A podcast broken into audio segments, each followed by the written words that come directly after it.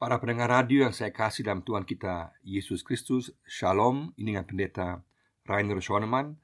Pada saat ini kita akan merenungkan bersama-sama Tema Ibadah yang membangun dan menginspirasi. Ibadah yang membangun dan menginspirasi. 1 Korintus 14 ayat 26 sampai 40 Bacaannya 1 Korintus 14 ayat 26 sampai 40 Jadi bagaimana sekarang? Saudara-saudara, bila mana kamu berkumpul, hendaklah tiap-tiap orang mempersembahkan sesuatu, yang seorang masmur, yang lain pengajaran, atau penyataan Allah, atau karunia bahasa roh, atau karunia untuk menafsirkan bahasa roh. Tetapi semuanya itu harus dipergunakan untuk membangun. Jika ada yang berkata-kata dengan bahasa roh, biarlah dua atau sebanyak-banyaknya tiga orang, seorang demi seorang, dan harus ada seorang lain untuk menafsirkannya. Jika tidak ada orang yang dapat menafsirkannya, hendaklah mereka berdiam diri dalam pertemuan jemaat dan hanya boleh berkata-kata kepada dirinya sendiri dan kepada Allah. Tentang nabi-nabi, baiklah dua atau tiga orang di antaranya berkata-kata dan yang lain menanggapi apa yang mereka katakan. Tetapi jika seorang lain yang duduk di situ mendapat penyataan maka yang pertama itu harus berdiam diri. Sebab kamu semua boleh bernubuat, seorang demi seorang, sehingga kamu semua dapat belajar dan beroleh kekuatan. Karunia nabi takluk kepada nabi-nabi, sebab Allah tidak menghendaki kekacauan, tetapi damai sejahtera. Sama seperti dalam semua jemaat orang-orang kudus, perempuan-perempuan harus berdiam diri dalam pertemuan-pertemuan jemaat sebab mereka tidak diperbolehkan untuk berbicara. Mereka harus menundukkan diri seperti yang dikatakan juga oleh hukum Taurat. Jika mereka ingin mengetahui sesuatu, baiklah mereka menanyakannya kepada suaminya di rumah. Sebab tidak sopan bagi perempuan untuk berbicara dalam pertemuan jemaat. Atau adakah firman Allah mulai dari kamu? Atau hanya kepada kamu sajakah firman itu telah datang? Jika seorang menganggap dirinya nabi atau orang yang mendapat karunia rohani, ia harus sadar bahwa apa yang kukatakan kepadamu adalah perintah Tuhan. Tetapi jika ia tidak mengindahkannya, janganlah kamu mengindahkan dia. Karena itu, saudara-saudaraku, usahakanlah dirimu untuk memperoleh karunia untuk bernubuat dan janganlah melarang orang yang berkata-kata dengan bahasa roh. Tetapi segala sesuatu harus berlangsung dengan sopan dan teratur. Ibadah yang membangun dan menginspirasi. Apa tujuan dari ibadah? Mengapa ada berbagai bagian dalam ibadah? Paulus memberikan jawaban yang sangat jelas dalam ayat 26. Semuanya itu untuk membangun. Dalam bahasa modern supaya ibadah itu menginspirasi semua yang mengikutinya. Untuk memberikan pengertian iman percaya yang semakin mendalam dan semakin memahami kasih setia anugerah Tuhan Yesus kepada kita untuk memberikan kekuatan dalam menghadapi pergumulan kehidupan sehari-hari dan memberikan penghiburan di tengah berbagai kesusahan dan duka. Untuk memberikan hikmat dalam melangkah dan mengambil keputusan yang tepat dalam kehidupan sehari-hari dan memberikan pengharapan akan kehidupan kekal. Semuanya ini ingin Tuhan berikan kepada kita dalam ibadah. Dalam ibadah, kita memuji dan menyembah Tuhan untuk pribadinya yang ajaib dan segala kebaikannya, mendengarkan firman Tuhan, berdoa, dan menerima berkat Tuhan untuk tiap-tiap pribadi kita. Dalam ibadah, kita melayani Tuhan, tetapi dalam ibadah, Tuhan juga mau melayani kita dengan kasihnya, pengampunannya, firmannya, dan berkatnya. Jadi dalam ibadah, kita diisi oleh Tuhan. Dan dalam ibadah ini, kita tidaklah sendiri, tetapi berada dalam persekutuan dengan orang percaya lainnya.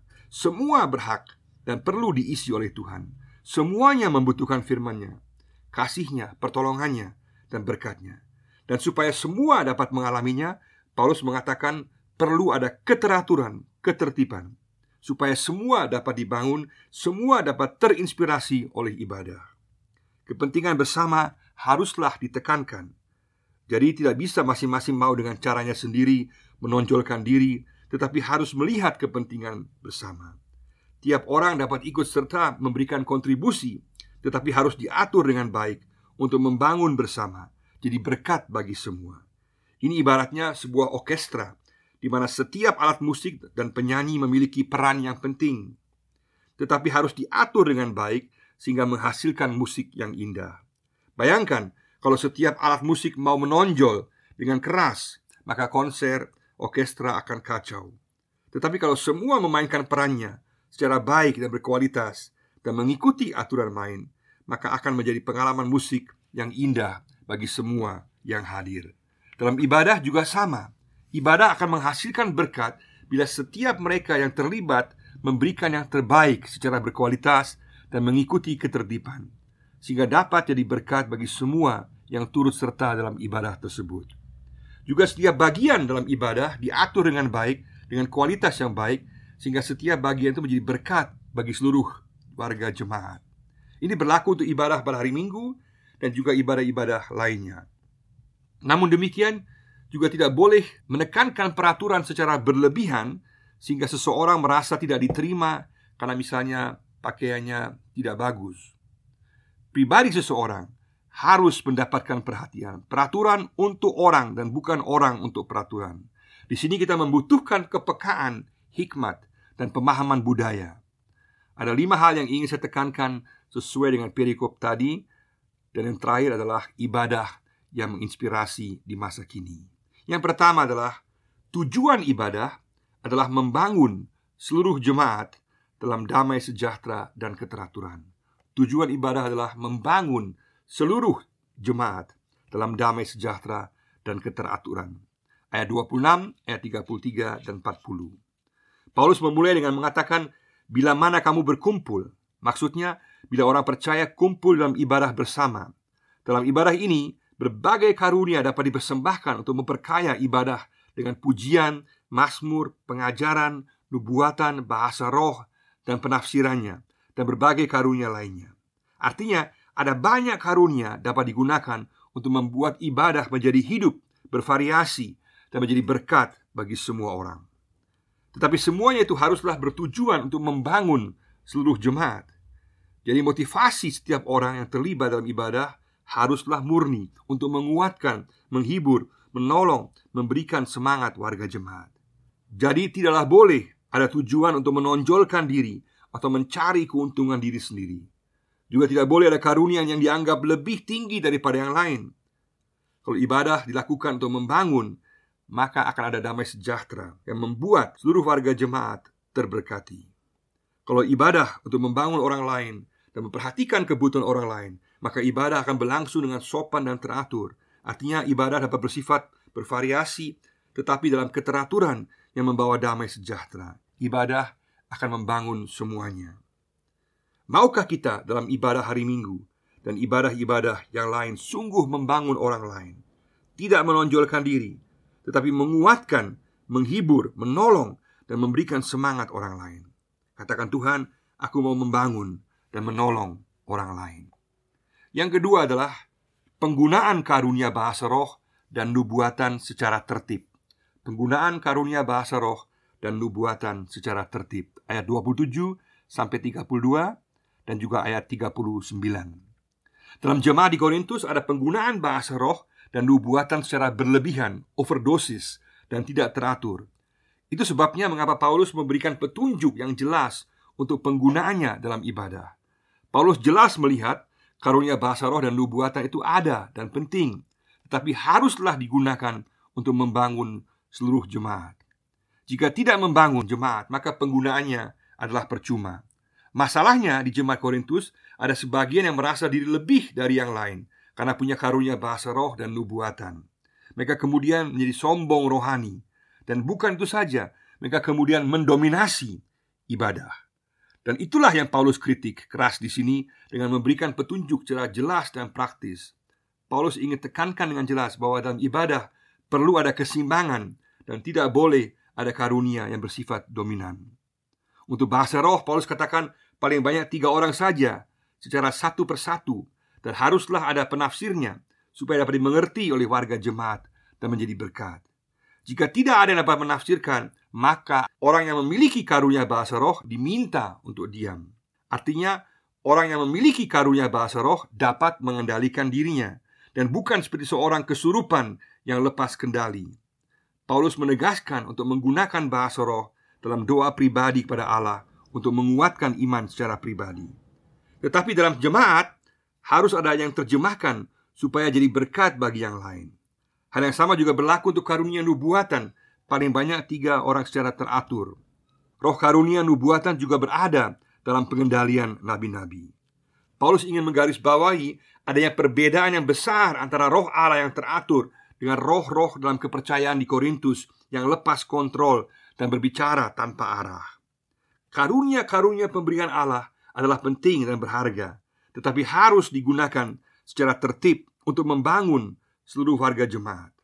Sebelumnya, dalam ayat 23 25, Paulus tekankan kalau ibadah kita isinya jelas, bahasa rohnya jelas, dan tafsirannya jelas, nubuatannya adalah jelas, maka akan jadi berkat bagi orang percaya dan juga orang-orang yang belum percaya yang hadir, sehingga mereka pun akan diyakinkan oleh kuasa firman Tuhan.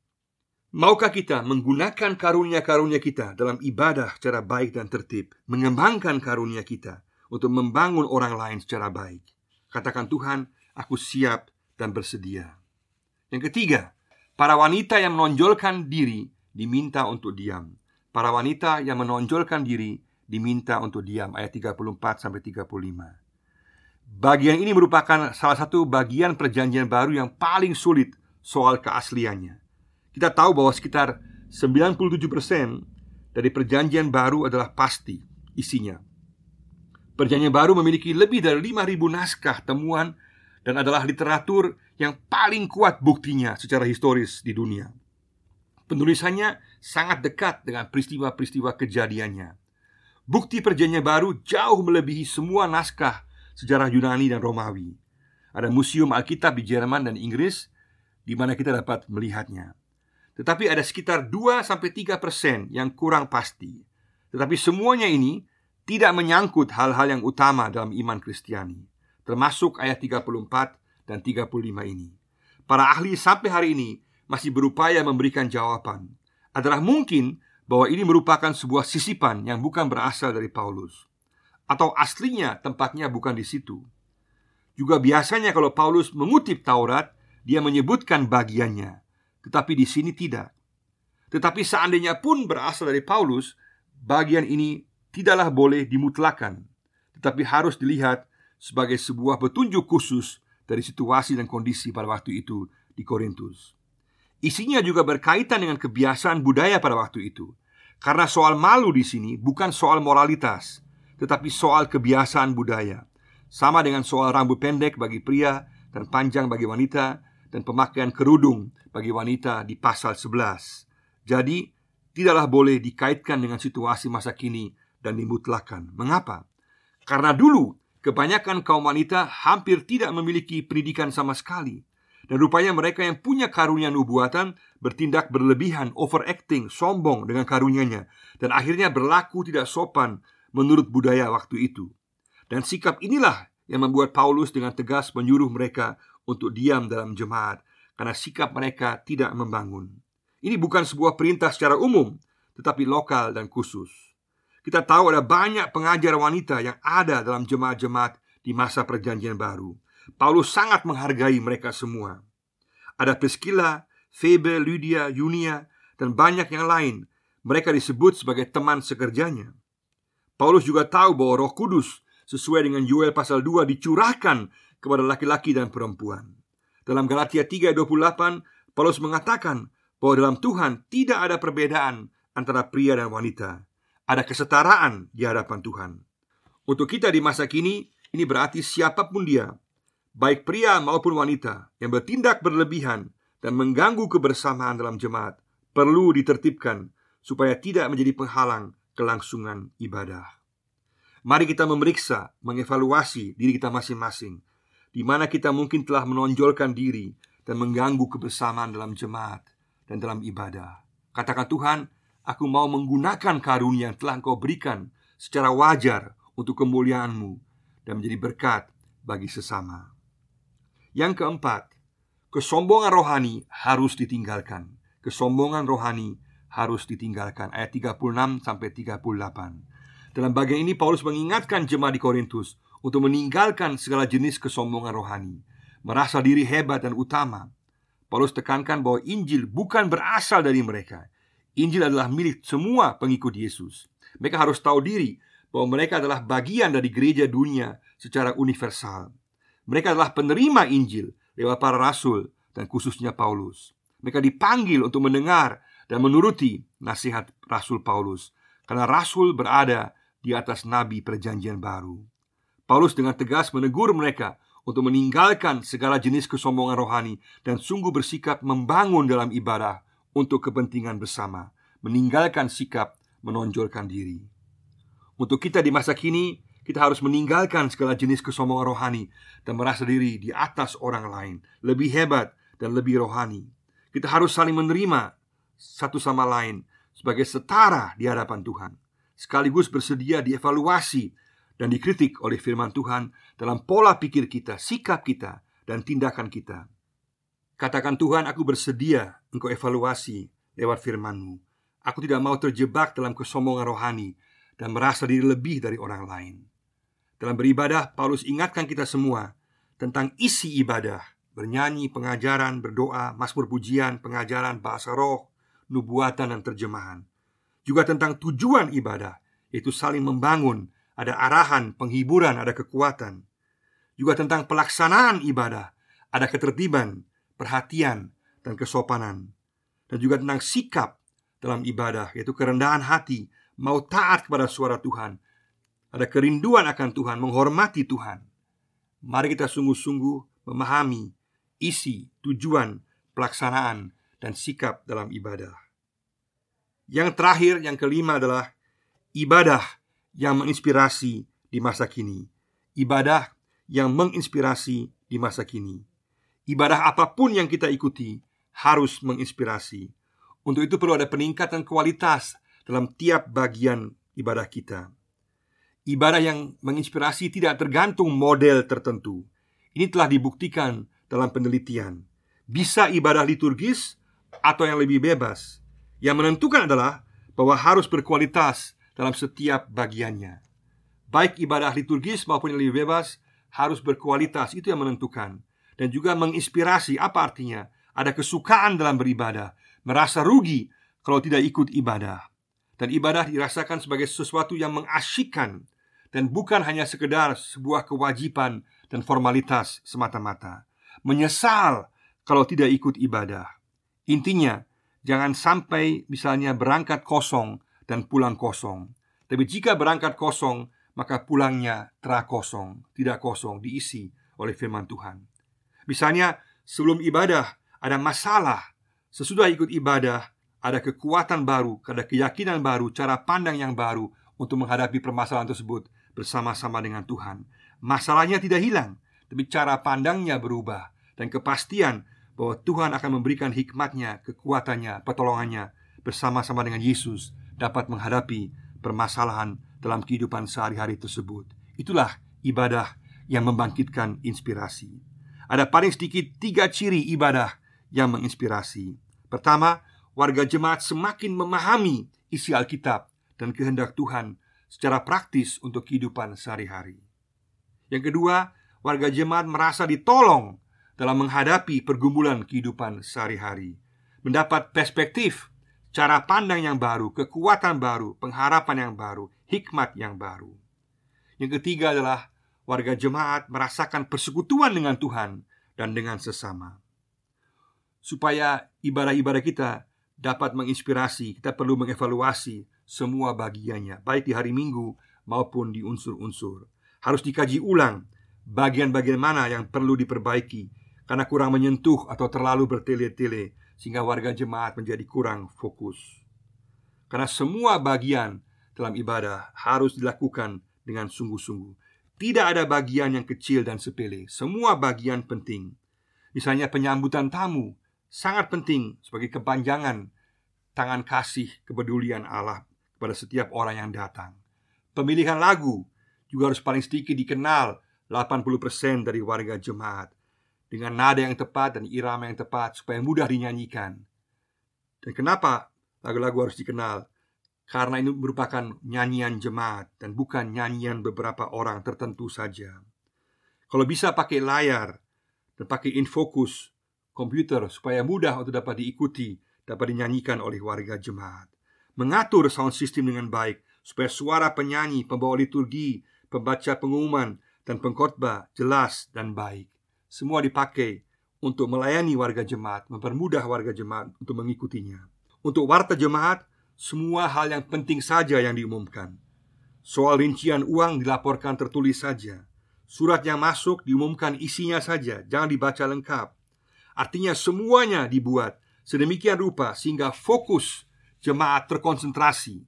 Juga vokal grup atau core sebaiknya antara 3 sampai 4 saja. Karena itu dapat dinikmati dengan baik oleh warga jemaat. Kalau kebanyakan, maka fokus ibadah akan hilang. Sekali lagi, Keseluruhan dan keseimbangan dalam ibadah adalah penting. Semua harus dinilai apakah itu menginspirasi. Keseluruhan ibadahnya yang menentukan. Doa syafaat perlu dipersiapkan baik supaya jelas dan terarah pokok-pokok doanya. Bagi kami para pelayan firman, lebih sungguh menyiapkan diri dan jangan ragu menggunakan PowerPoint, infocus untuk tema dan poin-poin struktur khotbah supaya dapat lebih mudah diikuti dan diingat. Karena apa yang didengar dan kemudian poin-poinnya dilihat pada layar akan lebih mudah untuk diingat. Ke depan harapan saya perlu ada tambahan lagu-lagu rohani Papua sebagai ekspresi jiwa yang terdalam. Ekspresi ibadah kita lebih kontekstual, menunjukkan ciri khas Papua kita dan sekaligus memperhatikan perubahan zaman dan kebutuhan orang muda. Ibaratnya satu kaki dalam tradisi gereja dan konteks Papua dan kaki lainnya memperhatikan perkembangan zaman modern. Karena lagu, musik yang baik adalah yang sesuai dengan firman Tuhan dan menyentuh perasaan dan membangun iman percaya. Yang menentukan adalah ekspresi perasaan yang asli dan bukan dibuat-buat. Sikap pribadi kita dalam ibadah adalah sangat menentukan. Kita harus mengikuti ibadah dengan sikap sadar, bukan sekedar hadir dan formalitas. Kita harus terbuka kepada suara Tuhan, fokus kepada Tuhan. Jangan biarkan perhatian kita dialihkan. Inilah sebuah keputusan. Aku mau mendengar suara Tuhan, bukan sekedar hadir, tapi katakan Tuhan, aku rindu Engkau berbicara kepadaku dalam situasi hidupku. Berikanlah arahan, pengertian akan kehendakmu. Berikan aku kekuatan, penghiburan, dan semangat pengharapan. Nyatakan kepadaku bagaimana aku dapat melayani dan menjadi berkat bagi orang lain doa kita ini pasti akan dijawab Tuhan. Sudahkah kita berdoa demikian? Dan meskipun kita anggap ibadahnya kurang baik atau ada kesalahan, tetap kita mengambil keputusan mau mendengar suara Tuhan. Dan tentu tetap boleh dan harus kritis jika ada hal-hal yang tidak sesuai dengan firman Tuhan. Keterbukaan dan kritis kedua-duanya ditekankan dalam perjanjian baru. Ibaratnya kita memiliki dua telinga Telinga yang satu terbuka kepada suara Tuhan Dan telinga yang lainnya kritis menguji apakah sesuai dengan firman Tuhan Sikap terbuka dan kritis ini akan membuat kita menjadi dewasa dalam iman Sangat penting bahwa kita mengikuti setiap bagian liturgi dan ibadah secara sadar dan sungguh Pujian penyembahan, mendengar hukum Tuhan, pengakuan dosa, mengaku iman percaya, memberikan persembahan, doa syafaat, mendengar pemberitaan firman Tuhan, dan menerima berkat dari Allah Bapa, Tuhan Yesus, dan Roh Kudus. Mari bersama-sama kita memberikan yang terbaik dan meningkatkan semua bagian dalam ibadah-ibadah kita agar menjadi inspirasi bagi semua yang mengikutinya. Mari kita bersikap terbuka bagi suara Tuhan dalam ibadah, secara sadar berdoa agar Tuhan mengarahkan dan menguatkan kita lewat ibadah. Katakan Tuhan, aku meminta agar engkau berbicara dan menguatkan saya. Mari kita terlibat dalam saling membangun satu sama yang lain. Ibadah kita jadi ibadah yang membangun dan menginspirasi setiap orang yang mengikutinya. Tuhan memberkati kita semua. Amin.